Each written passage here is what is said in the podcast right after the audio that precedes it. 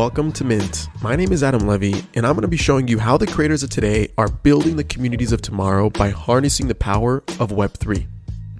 This episode welcomes Verite, an American singer songwriter based in Brooklyn, New York. She's also a music NFT pioneer who played a huge role in setting the minting models and trends for what we know as music NFTs today.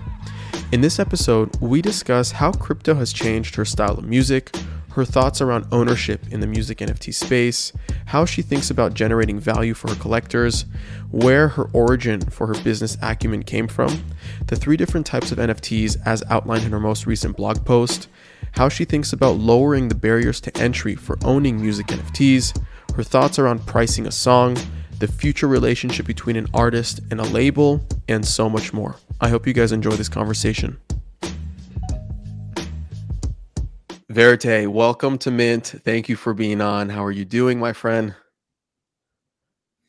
I am very good. It's extremely cold in New York, and I feel like I am hunkering down and avoiding the outdoors. Nice. Where are you in New York? I'm in Brooklyn, um, okay. just in my apartment.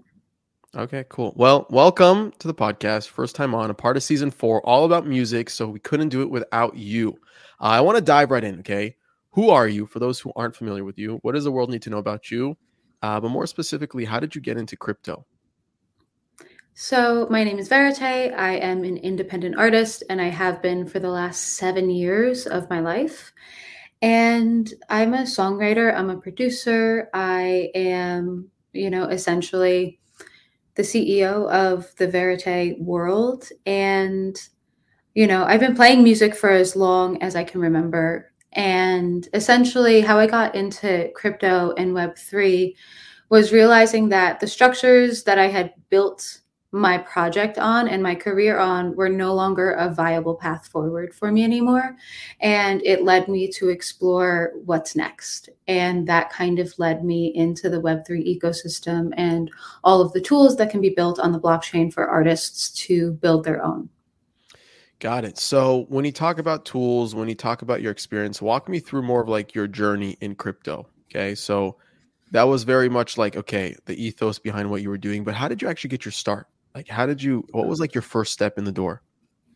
Well, my very, very first step is kind of silly looking back. Okay. Um, essentially i had rac on my podcast anatomy of an artist oh, cool. um, where essentially i was talking about how artists balance um, living a life creating their art and building their business.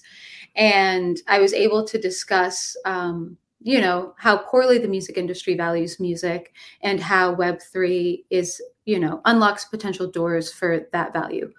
And so that was my initial um, entry point. And then i sold a few tweets right back when Cent like mm. at Cent was a thing. Yeah. And that was my entry point because RAC bought one and Jacob from Zora bought one. And I, I was honestly extremely confused. Um, because I was just like, this is kind of dumb. but that being said, it kind of prompted me to get a MetaMask.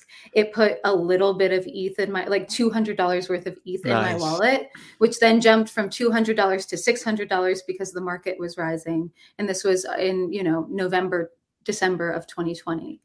And it just really got my wheels turning. And I was just like, I don't know what this is, but it's something that I want to try and it's something that I want to participate in. Hmm.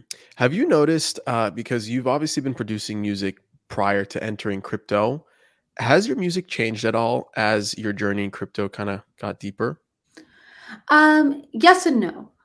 It's really interesting. I feel like entering into this world, it's actually unlocked some doors, right? So when you consider what kind of music you need to create to be algorithmically viable, uh-huh. you're put in a box, right? There's literally a whole genre called Spotify core, which is music that is really tailored towards the algorithm. And I could name, I won't, but I could, you know, I could name you songs and artists that just like fit so clearly into that box. And the reason why I've been independent for so long is I have never fit into a box. I've always done things my own way. And I want to have creative autonomy and I want to make the art I want to make and distribute it how I want to distribute it. Right. And so what I'm finding now that I'm you know, officially writing an album now that I've spent a year in this ecosystem, it's really just unlocked a lot of doors creatively because I'm no longer just creating for streaming viability because that's been my primary uh, income stream for the last five years. I'm recognizing that like I actually have creative freedom to make generative art and how can I incorporate that into a song and how can I make this record interactive with my audience? Um, can they choose elements that go into it? Can they choose the ending? Right. Mm and also just the idea of like i get to make art for art's sake because there's now these tiers of value that like for a one of one music nft yeah. there's now a market for that. Right. um and so it's really just expanded how i create. Um and i'm still gonna you know play the game over here and make certain strategic decisions perhaps in like cutting an intro and making it a separate track because that's what works you know in the streaming world but also there's no limits anymore. Yeah. You know, Verite, I recall you being one of the OG music NFT people in the space, been doing it for confidently over a year now, right? Music NFTs are finally having their moment now uh, with more platforms making it more accessible to issue songs on chain. Uh, but one thing that stood out to me and something that I've been wanting to ask you is like, is your independence that thing that has been able to keep you ahead of the curve and have you adapt to changes of like industry landscapes or are there other things that you feel like that are a part of your characteristic, a part of your personality that has has made you more malleable as times have changed? I think it's a both and. I think honestly there are certain characteristics of myself and my brain and like what I'm naturally good at that have led to my independence. And my independence has been an asset for me as I've transitioned into these new systems. You know, back in the day when I started my career, it was like hype machine blogs SoundCloud. Um, and there was this narrative that streaming was going to ruin the music industry and that, you know, it was never going to pay and that we were all fucked. Right. And so I kind of was very early adopter of please listen to my music for free. I'm going to expand my audience. I was in, like really embraced streaming as a model because I recognized that the gates were down and that that was a path to entry and access for me. Um, and so the same the same thing that now it's like I'm looking at streaming as a model and I'm saying, oh, there are a lot of barriers now yeah. that are not going to allow me to continue. Let me pivot here. And so I think being an early adopter to new technologies and new movements is something that not everybody has the ability to do because they don't own their masters, they don't own their work. Right. But B, it's like much harder, right? We're kind of, especially like, when I dropped my first official NFT, not the tweets, in February 2021, there were almost no models for how to do that. So I was kind of in the forest with a machete, like kind of paving the way, being like, I'm not sure what I'm doing, but I'm going to try it. I'm going to learn, gather data, and ideally do it better. You know, I think some of the most successful campaigns in crypto and NFTs won because of that level of experimentation, because that level of open mindedness, because people are just throwing shit at the fan uh, and trying to see what sticks. You know, so you've definitely been uh, able to embrace that. Uh, one thing I want to I want to pivot to that you're actually very vocal about is ownership. Okay, ownership is a very great area, and I don't think there's like a definitive structure of what ownership really means in crypto, more specifically for music NFTs. How do you think about ownership when it comes to your art? How do you think about ownership when it comes to these uh, minting platforms that people are creating assets on. Walk me through some of that and what, what your thought process is around that. Ownership shouldn't be as uh, ambiguous of a term as it is in, okay. in these days, right? I think for me personally, like when I when I talk about ownership, it's like I have it's about autonomy. I have freedom to again create what I want, distribute when I want, and I have the um, full control over my project. Um, when we talk about ownership in the context of like Web3, it's it's interesting because we're creating essentially a new asset class, right? Prior to this, it was you can own your masters and you can own your publishing right? But now there's ownership of the digital asset and authenticated, um, transferred MP3 that is a one of one music NFT. Then we have editions that you can create. Mm-hmm. Then we have NFTs that you can create that where you can actually give a percentage of ownership in a fractionalized manner to fans of some royalties. Um, but ultimately, my goal as I navigate all of this is to maintain that core ownership of, um, you know, having freedom to be the artist that I want to be and create in the way I want to create. And so everything else is just an experimentation of value, in my opinion. Mm. Which value is very arbitrary as well, which we can we can kind of yeah. get into later. But I guess more on the topic of ownership, what platforms are doing ownership correctly?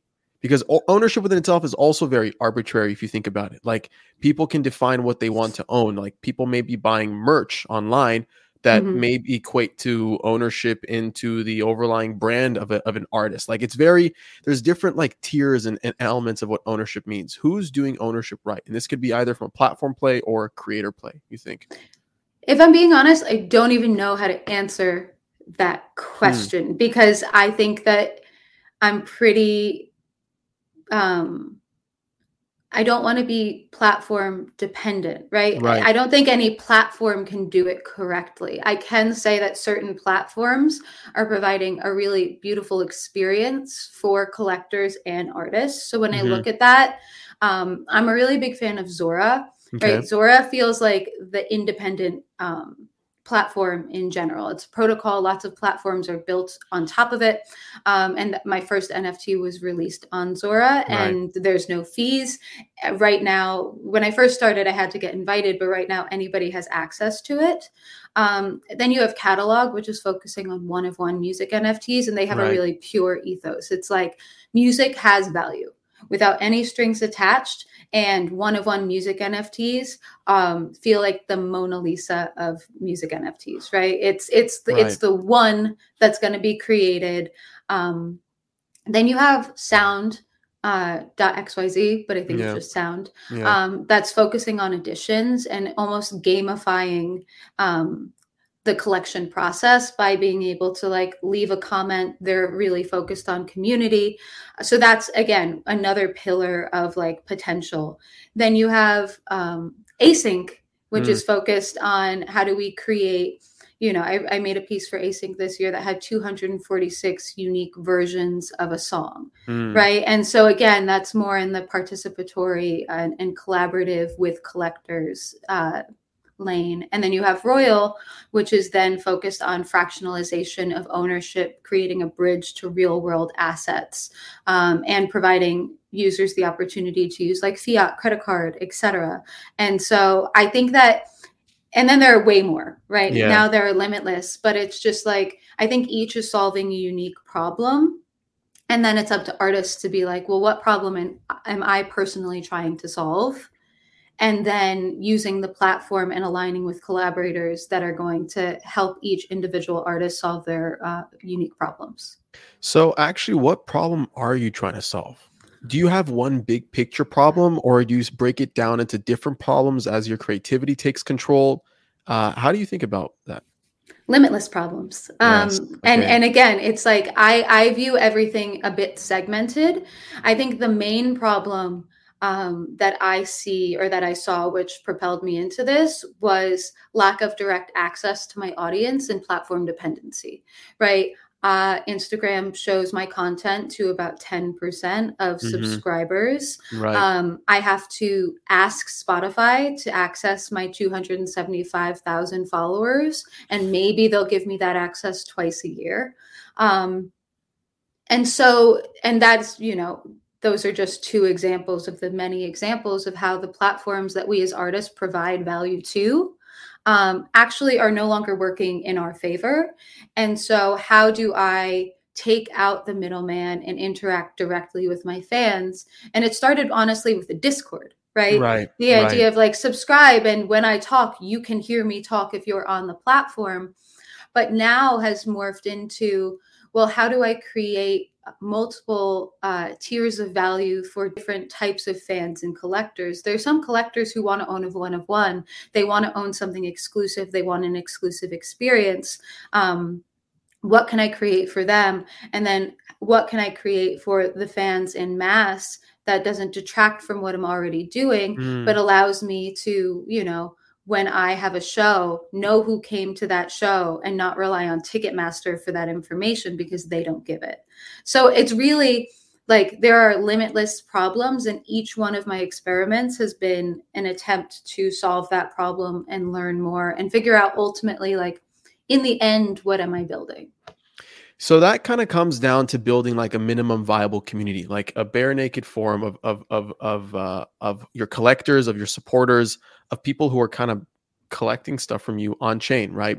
And I think you you nailed it, Verite, because you have the one of ones, you have the editions, you have general music fandom, you have digital merch, you have tickets, you have uh, POAPs, you have all these different like on-chain assets that you now need to build communities around how do you do it in a way where you can create like a full encompassing experience but also create more tailored experiences for those who either committed more or attend more or engage more etc have you found the right like formula to kind of tackle that problem? And if so would you mind sharing? Because i feel like it's a problem that a lot of people encounter. I think that we're so early that there hasn't been this like perfect combination where I feel like I have quote unquote figured it out.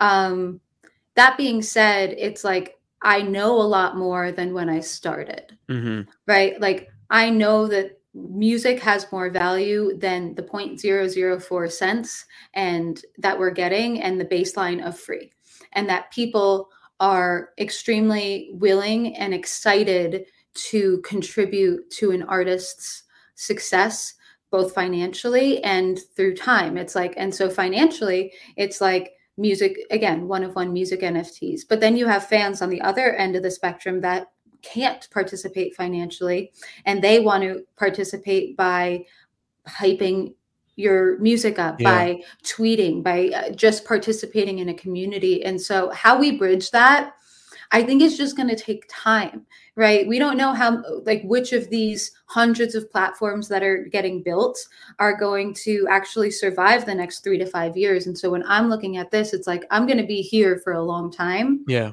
I'm going to be here through the three to five years it's going to take to onboard the average fan into the ecosystem. And while I do that, I'm going to really pivot towards the Web3 community and be like, well, what do you want? What do you value? And like, let's create some art and let's create a world together.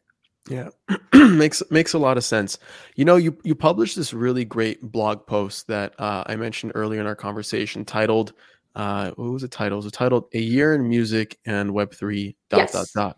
Um, which was an eye-opening blog for me to read personally, which actually helped me kind of plan for this interview as well.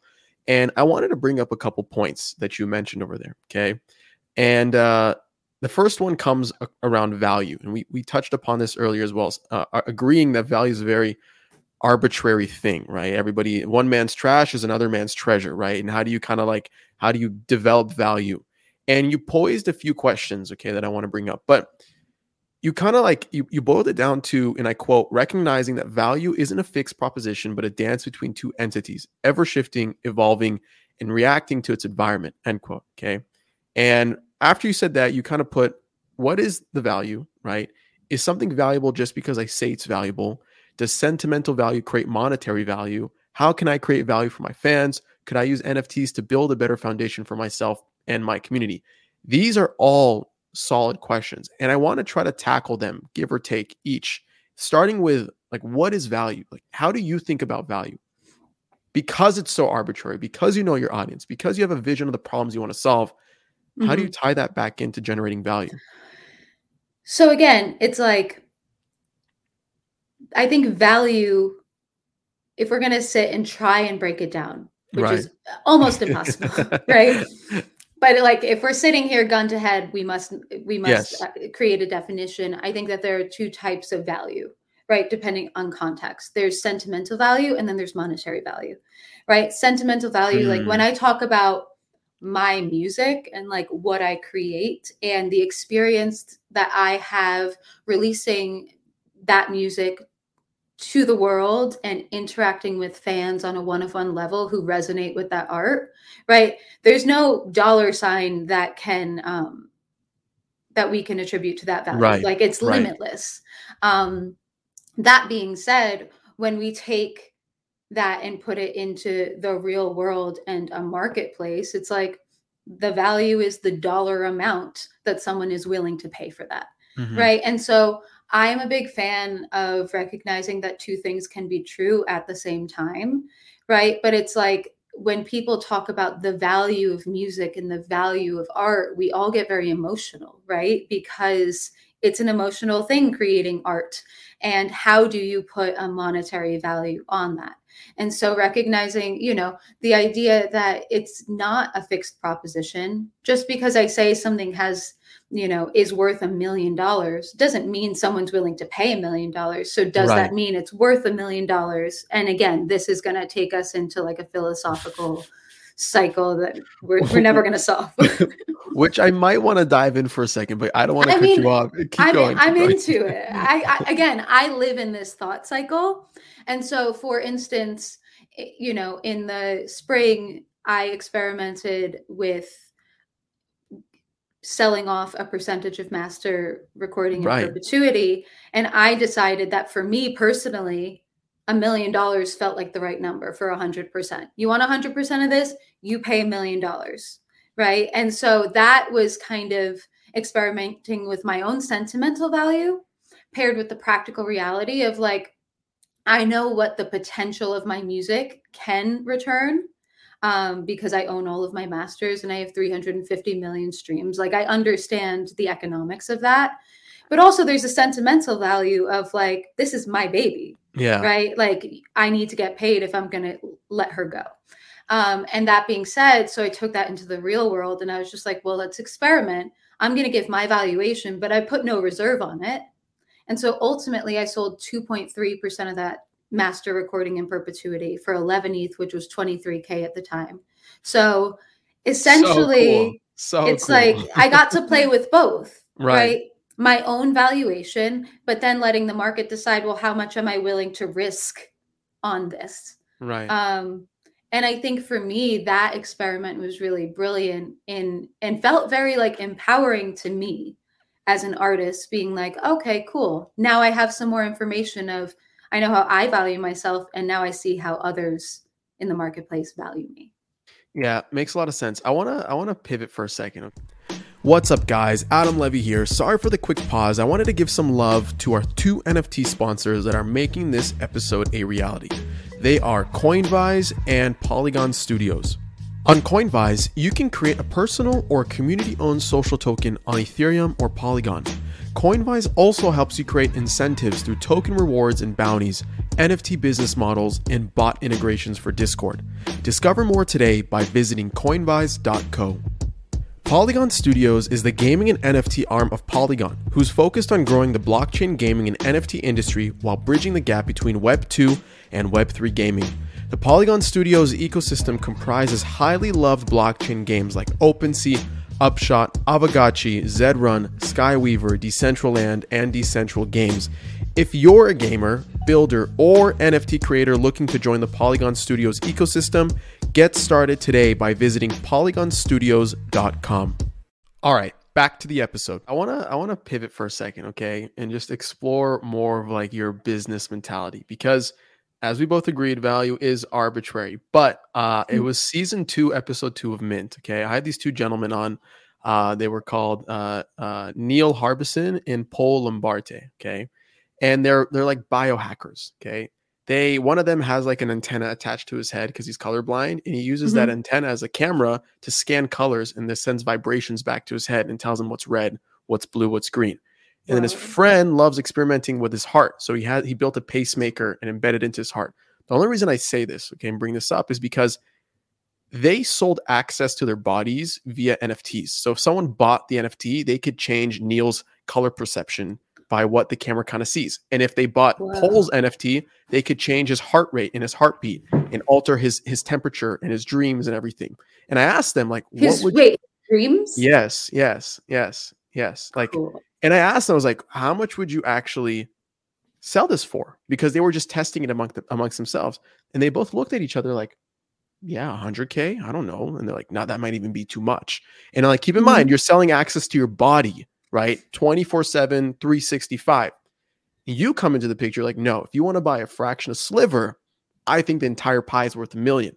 Where Mhm. do you get like your your business mindset? Like, where do you get this element? Like, are your parents like what what are your parents' background? How are you raised? Like, because selling access to your body, a 100 Mhm. versus selling access to your album, your art, it's who you are, a million dollars. How do you, you know what I mean? Like, where does that come from? Uh, did you grow up like that, like in a very businessy type of environment?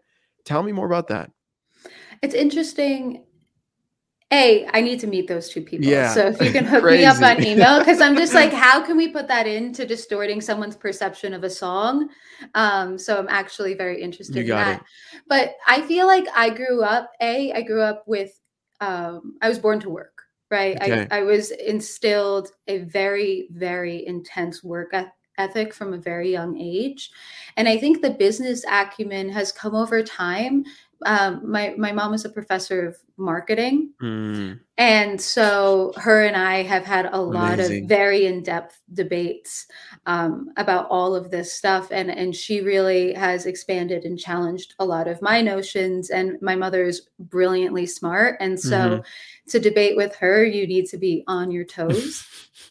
And so, but I think a lot of it has also been born out of the practical. It's like I bootstrapped all of the initial capital for this project by like waiting tables at Applebee's in Times Square mm. right and so Wow. again like having this work ethic and putting my own money into the project and I, I felt always like this responsibility for it right and since like that was the turning point of recognizing okay but this is a business. I'm investing my own money.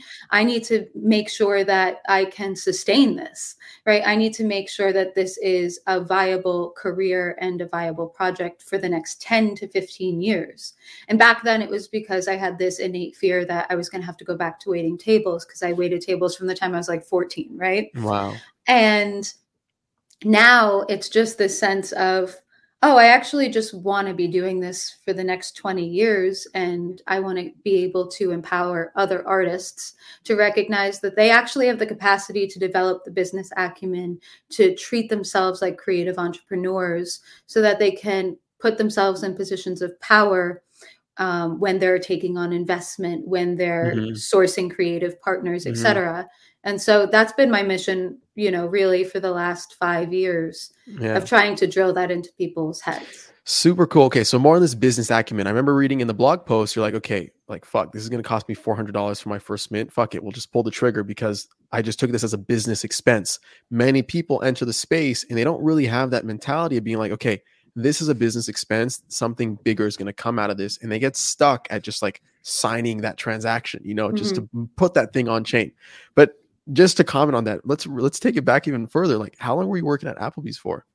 I um since the time I was 18, so 14 to 18, I was working at Wow. like random local restaurants. And then at 18, 18 to 24, I was at various Applebee's initially upstate. And then when I moved to the city, I, I couldn't I couldn't find another job. And so Wow. I I like walked in and I was just like, I'm gonna work here. And you were you Um, creating like music and, and doing all that stuff during that time as well? Yeah. So essentially, I mean, I think the first, for a while, I was really aimless. I didn't understand how to create a career in music. I Yeah, had, sure, you know, sure. no more entry on the creative side, I guess, like exploring. Yeah. Yeah. I, so I was writing music in the pockets of time, but I was working Okay. anywhere from like 40 to 80 hours a week Wow. and just like saving all, like working so much I couldn't spend any of the money I was saving. Yeah. Um, and then in 2014, I had these four songs that I just something shifted. It was like this feels right. This feels like my voice. This feels like what I want to be doing. Um, and I just kind of hustled it on blogs. I sent a song to 500 blogs. One blog picked it up, and that got me every major label and major publisher meeting in the UK initially, and then kind of start slowly started uh, my career. Yeah. I wonder if there's a correlation between people who started their careers in hospitality and then end up ended up being musicians and community builders. If there's any like correlation between the charismatic that uh, personality that you need to have, the people skills that you need to have, etc. Because I also started in uh, uh, in restaurants. I started off as like a host, a busboy, and like cleaning toilets and shit. But and then like somehow yeah. ended up in crypto. I don't know. But anyways, okay, we just sidetracked a bunch. Let's get back. let's get back to NFTs. Okay. Um, part of the the blog that you wrote, okay, you outlined three types of NFTs. Okay, one of one music NFTs, fractionalized ownership NFTs, and experiential NFTs. Can you talk more about these three types of NFTs uh, that you outline in the blog? And as a follow on question, how do you actually build a full encompassing campaign around these three types of NFTs? And I know it's a loaded question, but I, yeah. I'm curious to see how you take it. So, one of one NFTs are where I got started, obviously. And I think for me, right, it is, I think I said it before, it's like the Mona Lisa of NFTs. Like there's right. just one, it's a much higher price point. Um, that being said, when I started, I put no reserves because I was interested, like, again, how does the market value this asset? Because I had no idea. And for me, it, like, I've experimented with a few experiences around them, but I think the highest one of one that I've sold uh, sold for like 4.5 ETH, which was like 20K at the time. Hmm. And I had created this sentimental proposition. Actually, it was the song that I played at the NFT NYC event. Oh, um, okay. It was it was a it was a slower, sadder song, right? I remember. Yeah. Right. Yeah. Okay. And so when I got asked to play that event, I was just like, I'm gonna come play two sad songs and go. Um, that's my style, you know. Um, but it was really interesting because there were no perks associated with that particular NFT, other than I was just like, wh- why would someone value an MP3 that they can go listen to on Spotify for free? Right. Right. And so all of my one of ones have been an experiment in again trying to figure out the underlying psychology of why somebody wants to purchase and i've come up with like a few things a they feel a sentimental attachment to that song and they want it b patronage is alive and well it's somebody who collected a one of one music nft who asked to remain anonymous was just happy and hoped that their purchase could provide me with the financial freedom to continue to create somebody else um, was just so excited that I was involved in crypto and wanted me to continue that journey because they believed that I would have sure. an impact. Right. right. And so I think there's a lot of reasons for that. But ultimately, I think one of one music NFTs are kind of my favorite. Okay. And I love what Catalog is doing because it's literally just like it's it's able to reinvigorate the value of a back catalog which as we churn through streaming it's like a song essentially dies once it's phased out of the algorithm mm-hmm. and so it's an opportunity to give life to old songs and also provide uh, new experiences for new songs which by the way i think a lot of people forget that you don't have to come out with a new song and issue that and mint that as an NFT. You can repurpose old songs. Matter of fact, a lot of the most mm-hmm. successful drops from 3LAU to yours to Latasha, etc. Those were repurposed singles that then brought, were brought back to life because of blockchain technology, right? Yeah. So, and I think that's some of the most impactful right. stuff. Is like we're talking about the fact that music has value and it should be valued maybe more than the traditional systems. And like so we're able to give this music new life. Yeah. and i have a really big back catalog. So mm. eventually it'll all go up. You're gonna get a good airdrop. I'm excited for you. Okay okay the next one is fractionalized ownership. Yeah so i guess in this i i have two pillars. It's okay. like we have additions, which I guess is not technically fractionalized ownership, but it's I guess a tier of it. It's like one of 25, one of 100, etc. Um, and then you have things like PartyBid, um, mm, where you're okay. actually fractionalizing the ownership of one asset. Um, and then you have you can take it a step further. So the additions, like I said, is sound, and then you can take it a step further and tie the fra- tie the fractionalization to a real world asset. So maybe you're getting a unique NFT, but you're getting, um, you know, a fractionalized royalty payment with that. And I think that why I like fractionalization is we have to realize that one of one music NFTs actually aren't accessible financially mm-hmm. um, to the average participant. And we're still having to recondition an entire generation. So they don't even understand why they should value ownership of anything digital. And so editions are good because they're a lower price point mm-hmm. and essentially more people can be involved in the process and why i like fractionalized ownership of music and tying royalties into it is because it's creating a bridge for the average fan to participate in a way that they can tie it back into the real world which i think that bridge is going to be really necessary for everything that we're doing in web3 and on the blockchain to scale. Got it. Do you see editions being more liquid or less liquid than one of ones um, I think they're more liquid and I think they're more speculative, right? Okay. Because they're again lower price point, more people are going right. to participate and try to flip. Whereas I think one of ones, if you're spending that amount of money, um, you have a connection to what you're buying, I would think. Um, for the most part, you mm-hmm. have a connection to the project or the song or the piece of art. And so you're going to want to hold on to that most likely. Got it. Okay. The last one is experiential NFTs. Okay. Um, and I know you touched upon this in the past, but let's quickly let's quickly revisit revisit it. Excuse me, one more time.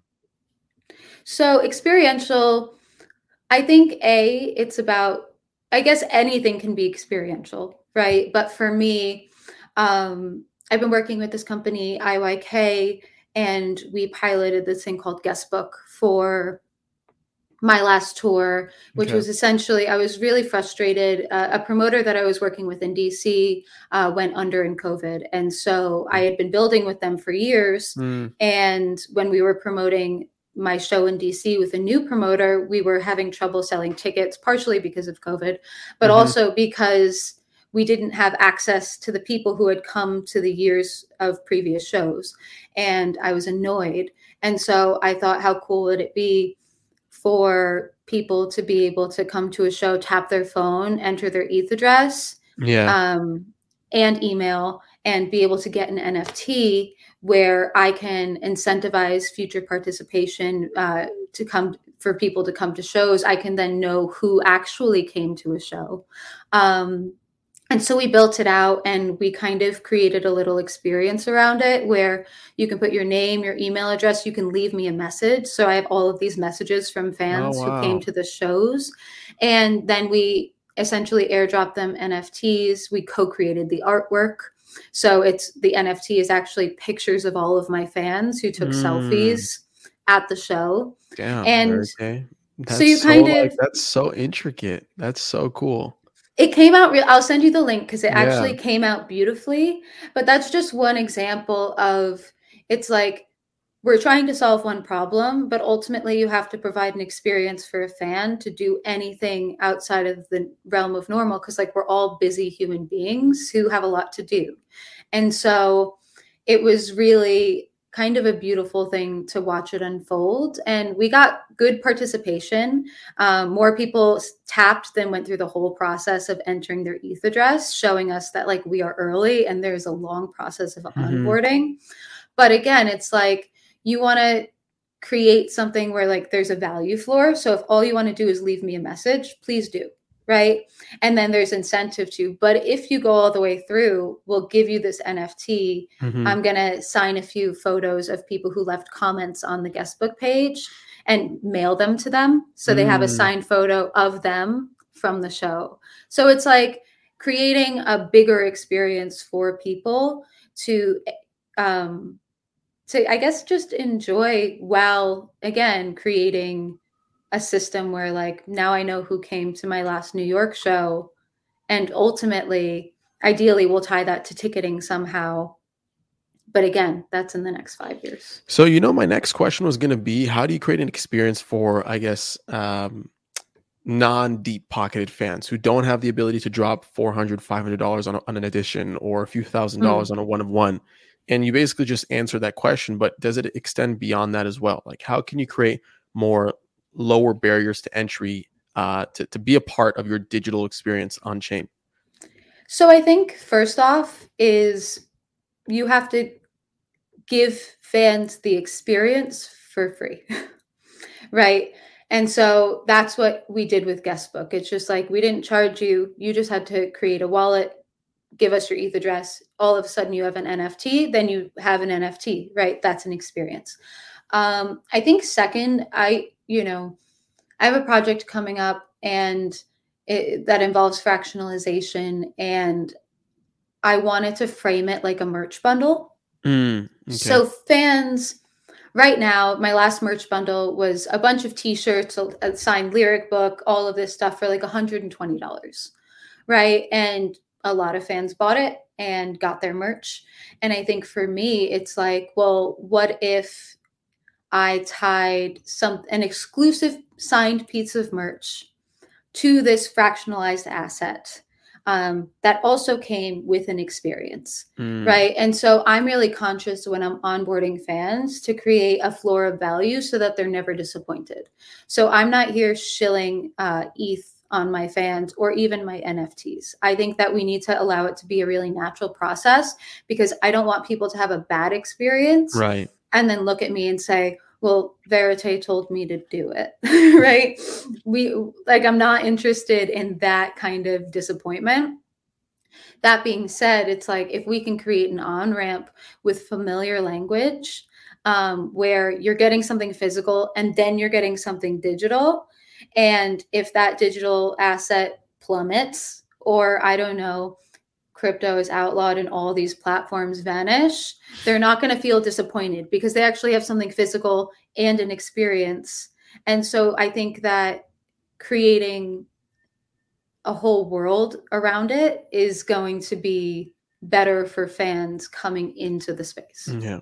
You know, let's say crypto does get outlawed and all these applications need to eliminate. The beauty behind this technology is that it will forever live on chain right? So people just got to get be technical, know how to code smart contracts, and they can access things via uh, different sites and just interact with the different contracts and whatnot. So we still have hope. Okay, we still we, we still, still, have, have hope. hope. Yes, we still Though, have hope. I doubt many will do that.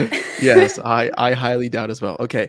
Uh, a couple more questions your way. Okay. This comes back to your business acumen. Um, and I asked this next question with the hopes of maybe providing some type of framework for new up and coming musicians who want to mint songs, okay, and sell mm-hmm. songs. How do you price a song? How do you price an album? Hmm. Um, mm. And I guess take this from the point of view of an up and coming nobody artist, okay, that's getting into NFTs, and a more established artist, uh, like Nas, for example, who did just did their launch with Royal, and soon more to come. Mm-hmm. So, from two different perspectives. I think I have a similar feeling on both. Um, but I'll start with somebody who's just starting out.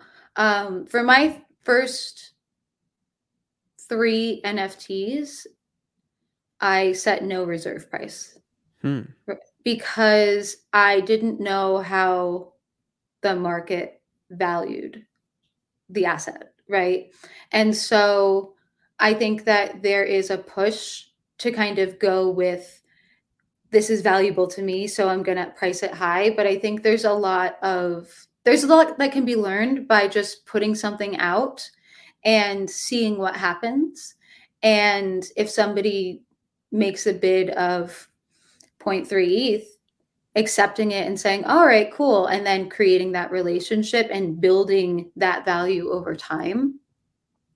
I think somebody like Nas, who it's very clear that there is a demand for what he was doing, um, also can price himself higher, but also did so in a reasonable way where it, there was a $50 price point and that's mm-hmm. really accessible. Mm-hmm. Right. And so I think that everybody should have the consideration of, if you're entering into a new space and in a new realm, remaining curious about where you're going to fit within that and and recognizing that like you're starting from square one and slowly but surely um, building that value. Mm-hmm. Yeah. That makes sense. I think it's still again goes back to our value conversations. Very arbitrary, right? You took you have your business level of acumen that you said, okay, this is worth a million dollars, right? And rightfully so. I think there's value in being first to something beyond just valuing your craft. Mm-hmm. Um, but I also think like we're seeing uh, different platforms experiment with editions and how they're pricing stuff, and it's very much a 0.1 ETH right now, but it could very much be 0.75 ETH. And um, mm-hmm. I think it very much depends on what the goals are, what you're after, um, who you're trying to sell to for the most part. Like if you're trying to upsell versus create new audiences that en- enter from the top funnel, I think there's different there's different ways to approach it, but it's something that I've been trying to ask more and more people just to provide more clarity on. Okay. Um, last question. Okay. Last but not least. Well, actually, wow, there's so many other questions. We'll see where this one ends. Okay. Um, so there's this question that you when you when you go to a sushi restaurant, you typically ask the chef, okay, where do mm-hmm. you eat sushi? Like, where do you go get your sushi from? And it's typically like an indicator, like shit, like I got to go try that place. So mm-hmm. my question to you is like, where do you get your crypto knowledge from? Who do you look for? I know you mentioned RAC. I know you mentioned we talked about Blau in the past. Is there anyone mm-hmm. that's less known or that you you haven't really talked about yet that you get your your crypto acumen from? I think I do a lot of listening. I think I need, I, I'm in a phase right now where I recognize that I actually have a lot more learning to do.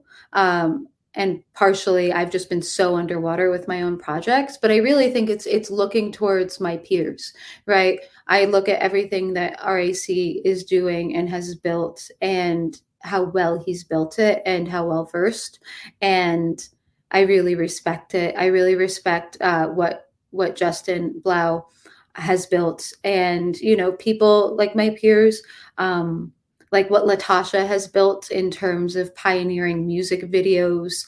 Um, you know what David has built, and and Aman who just started working at Sound. And so, from my perspective, it's like I feel like we're all sitting and learning together, and that's really powerful. And now I'm kind of sitting and recognizing that there's a hill I have to climb of developing like a more uh, sophisticated technical understanding behind mm-hmm. everything. And I'm really excited to do that. And uh, it's a bit daunting.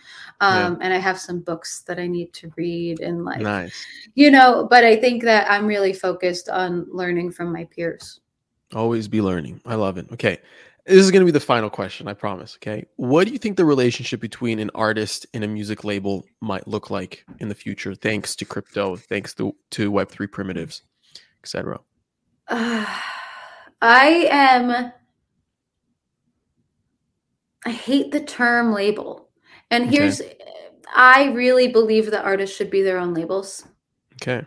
I really believe that artists, when they are in control, when they have full autonomy are going to um, create the best art and be the most successful and i think that outsourcing essentially a label infers that there's an exchange of ownership for capital right and i really want to empower artists to maintain that ownership bootstrap their own capital. And Web3 is providing us with a whole host of tools uh, to do that in new and innovative ways. Um, but ultimately, that the artist should be the CEO of their company and they should be hiring out services um, and strategically adding people to their team without giving up that core of ownership. And so I think that labels are going to have to shift um, into something different if they want to uh, well they're always going to exist because quite frankly the reason why i've been you know i talk a lot about empowerment and ownership and it falls on deaf ears a lot of times and people still sign the deals right? So ultimately they're providing a service that some artists don't want to do and so they're always going to exist but i really are advocate for the artists who are willing to put in that work and build something of their own and be their own label. So, by that definition, let's revert back to the example of you selling uh, ownership of, of like the million dollar pie, mm-hmm. right? And that was one collector jumping in and grabbing that last minute and like taking the lead. That could have easily been through a record label, right? Like they could have easily upfronted that capital and owned it, owned a piece of the work versus owned you as a person right quote unquote exactly and and that kind of ties back into our earlier kind of pontification about like what is ownership yeah it's like the idea of that person owns a, a percentage of royalties they don't own me right they don't right. own my entity right. they don't control what i do in the future they don't even control what i do with the song mm-hmm. right and i think that that's the difference the fundamental difference for me is like I need full autonomy and ownership of Verite as a human, as a creator, and as an entity. But I am willing to create uh, ways and means that fans can participate in the upside of what I do, right? And Yeah. make that process collaborative. But I think that I, it's part of the reason why I'm slightly skeptical of like DAOs, like music DAOs Oh, that kind of force uh, voting Oh, right okay. for for what an artist can or can't do right because that feels like a label it feels like deferring that autonomy to a group of other people and i think we have yet to see what that'll look like in the future Interesting. Hot take. You're the first person that that It's a hot came on the take. pod on, on all the episodes, even my last show, Blockchain and Booze. Like you're the first person that came on and said your opinion like that about DAOs. Interesting. but i'm I- not opposed Right. i'm not a, like i'm not but in a specific context, right? In, Yeah. in specific context, okay. Because then you see what people like Daniel Allen are doing, and like they have this like overstimulated DAO, and he's actually initiating votes through Discord, and they're reacting based off the the little emojis. You know, if you want me to Mhm. do X, put the smiley. If you don't want it, put the frowny. You know, and then him kind of like taking the lead off of that. But you're saying like, don't touch me, don't touch my creative process. Just come Yeah. along the journey and trust me, then I'll make it right, kind of thing. Yeah, and I think that what Daniel Allen is doing, he did definitely the boldest and most extreme version of what you can do. And like it's an experiment and we'll see like we're gonna see Yeah. how it plays out in Yeah. a year. And that being said, it was a really successful experiment that's moving the conversation regardless of how he feels about it in a year or two. Yeah. But I think that innovation can have unintended consequences. And we and I think that for me, it's like I want to create participation and collaboration but i also need people to trust that like again i was born to work like i'm gonna Yeah. make this shit work it's about to be at Applebee's 3.0. Let's fucking go. I love it. Verite, I think that's a great place to end off. Before I let you go, where can we find you? Where can we stay in touch with you? Uh, shill the shill yourself and let the world know. Yeah so i'm at verite on basically all socials you should join my discord it's not a lot of web3 native people it's mostly just my fans um, but that being said uh, we do have an nft channel and other than that you can just hit me up send me a dm i usually respond You do. Yes, you do. Yes, I, I I can I can say that proudly. But this was fun. Uh, thank you so much for being on. We should definitely do this again at some point. Um, and uh, we'll talk soon. yeah thank you so much for having me right.